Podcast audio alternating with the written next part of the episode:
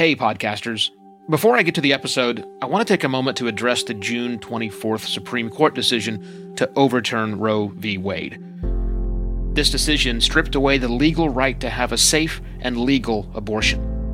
Restricting access to comprehensive reproductive care, including abortion, threatens the health and independence of all Americans.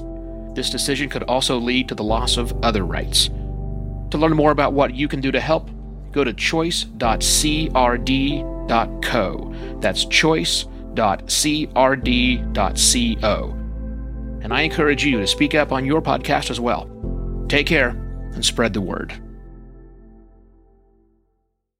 Buying a house and finding a new podcast have a lot more in common than you think.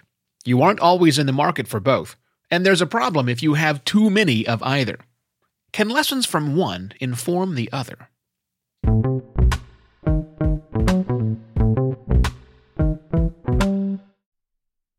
And welcome to another podcast Pontifications with me, Evo Terra. For years now, there's been a snipe hunt or a holy grail quest or a fountain of youth pursuit. I don't know, pick your metaphor for someone building the YouTube of podcasting or maybe even the Netflix of podcasting. Well, I'd like to offer a different El Dorado quest for you to consider the Zillow of podcasting. Now, hear me out on this. I know that sounds weird.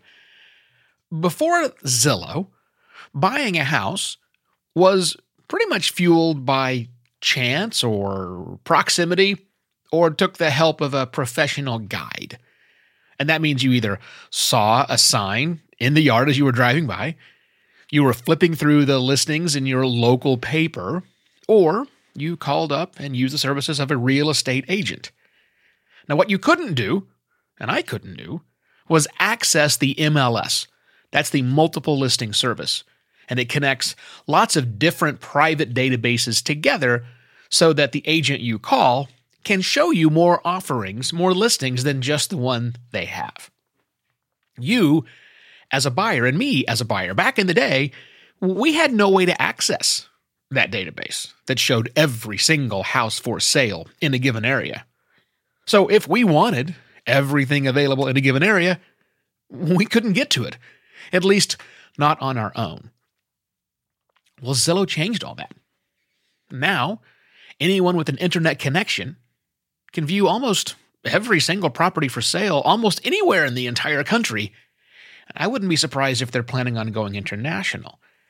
All right, all right, all right. What does this have to do with podcasting? I can hear you asking, rightly so. Well, especially in podcasting, you know, we have databases right now that do show almost every single podcast, at least the podcasts that are freely available to anybody. All you have to do is search in an app and a directory.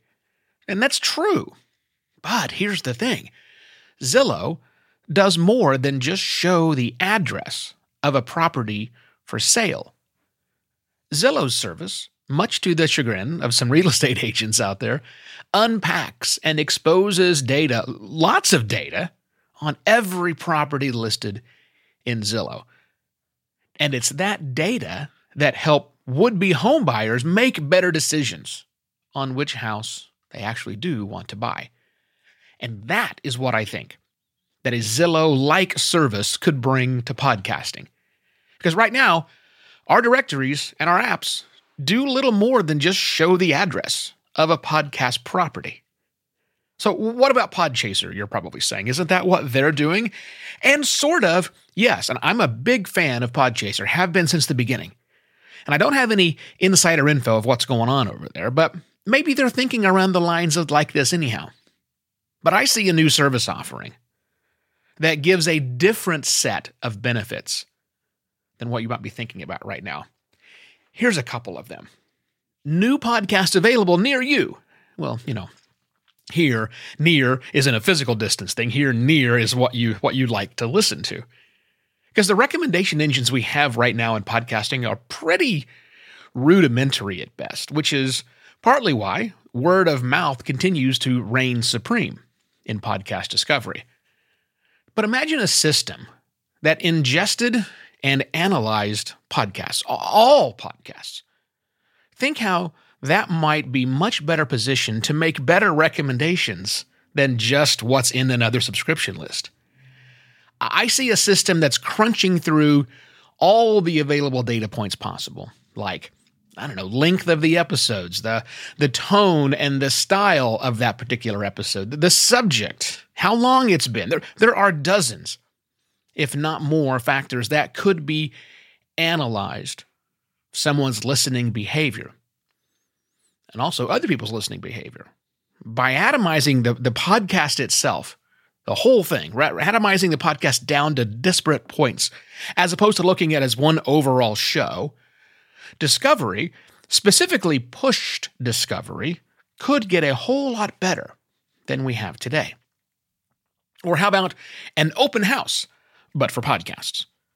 Now, podcasters don't see it like this, but getting someone to follow or subscribe to your podcast is a really big ask.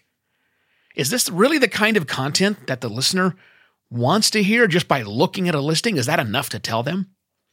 Will your episodes be overloaded with commercials and they won't like that? Is the content coming out often enough for that listener? Or, maybe is the content coming out too often and they don't have room for it? You know, there are loads of little decisions that make a podcast right for some people and not right for other people. Kinda like a house. So, a well built service for podcast listeners might let them experience what it's like to, I guess, live in a podcast for a while. And I'm talking about more than just start here guidepost episodes, which I think are a great idea. And also, this is going to be a different level of commitment than subscribing or even just sampling an episode, which for many listeners, it's a hassle to unsubscribe or follow something if it wasn't a perfect fit. Open house for podcasters, podcast listeners, I should say. Now, that's just two benefits for the listeners' homes. And I, and I think there really are many more. But there are also a slew of challenges to the system. And I'll tell you about them. But first, this episode is brought to you by Buzzsprout. Buzzsprout helps you launch a successful podcast with powerful tools, in depth podcasting guides, and remarkable support. Learn why Buzzsprout is trusted by over 100,000 podcasters at buzzsprout.com. Hey, it's Evo. Thanks so much for listening to Podcast Pontifications, whether you're brand new to the show and to me, or if you've been listening since the very beginning so many years ago. If you like what you're hearing, please share it with another podcaster you know. My mission with Podcast Pontifications is to make podcasting better by inspiring serious podcasters like you. So, if you feel inspired, share the show with another serious podcaster. Send them to podcastpontifications.com. And thanks again. The good news is that all of these data sets that this service would need to ingest and analyze, they're public.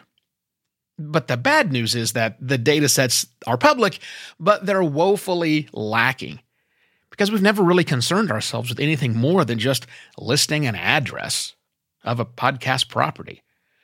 So, this isn't something that will be solved in a weekend hackathon project. This requires an investment, probably lots of investments in time and resources to create new complementary data sets. And who's going to pay for that? right? I mean, heck, which platforms are even going to enable this? I also think a service like this is going to be wading into very treacherous waters. You know, Zillow pissed off a lot of the real estate industry, and it continues to piss off, from what I understand. So, big networks, powerful podcasters, dominant platforms, they may also see this new service as a threat, which that would need to be mitigated or mollified as, as much as possible. But I think the biggest hurdle here is going to be listener adoption. Now, Zillow wasn't just used by people, you know, it wasn't just useful to people who wanted to buy a house. It was so vastly better than the other option that people loved it. And it got so much mass adoption that agents didn't really have a choice whether or not they wanted to participate with Zillow. They had to deal with it. I think podcast listeners They've got, they've got plenty of ways of finding podcasts today. The discovery process isn't broken, it's just not great. But again, it's their process, it's their habits. They've got those habits. And those habits of finding podcasts are going to be hard to break if this new offering is only incrementally better. But if this experience is not just better, but orders of magnitude better, well, then the shift is going to happen. People will start using the fantastic product. All right, I know it's another crazy thought experiment from me. What are you going to do? But I think it's important that we think not just of podcasting today, but the way that podcasting might be in the future. With millions of podcasts available today and no signs of stopping, someone is eventually going to build the Zillow of podcasting. And I think listeners are going to love it. With that, I shall be back tomorrow with yet another podcast, Pontifications. Cheers. Podcast Pontifications is written and narrated by Evo Terra. He's on a mission to make podcasting better. Links to everything mentioned in today's episode are in the notes section of your podcast listening app. A written to be read article based on today's episode is available at podcastpontifications.com, where you'll also find a video version and a corrected transcript, both created by Alley Press. Podcast Pontifications is a production of Simpler Media. Find out more at simpler.media.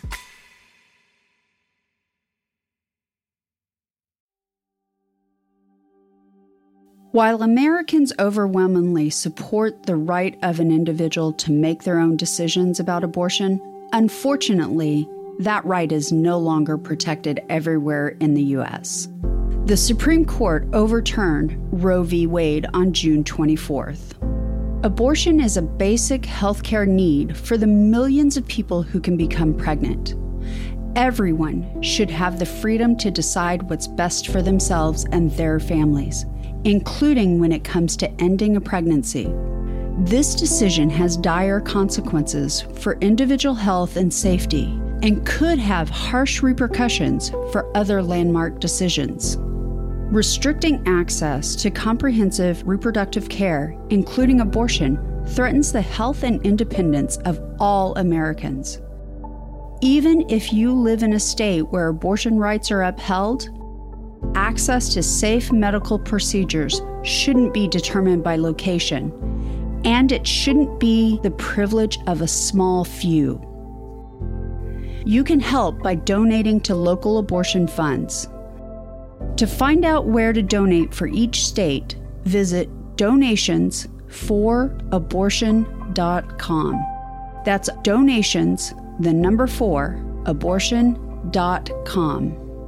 If you or someone you know needs help, or if you want to get more involved, here are five resources. One, Shout Your Abortion is a campaign to normalize abortion. Two, don't Ban Equality is a campaign for companies to take a stand against abortion restrictions. 3. Abortion.cafe has information about where to find clinics. 4. PlanCpills.org provides early at home abortion pills that you can keep in your medicine cabinet. And 5. Choice.crd.co has a collection of these resources and more.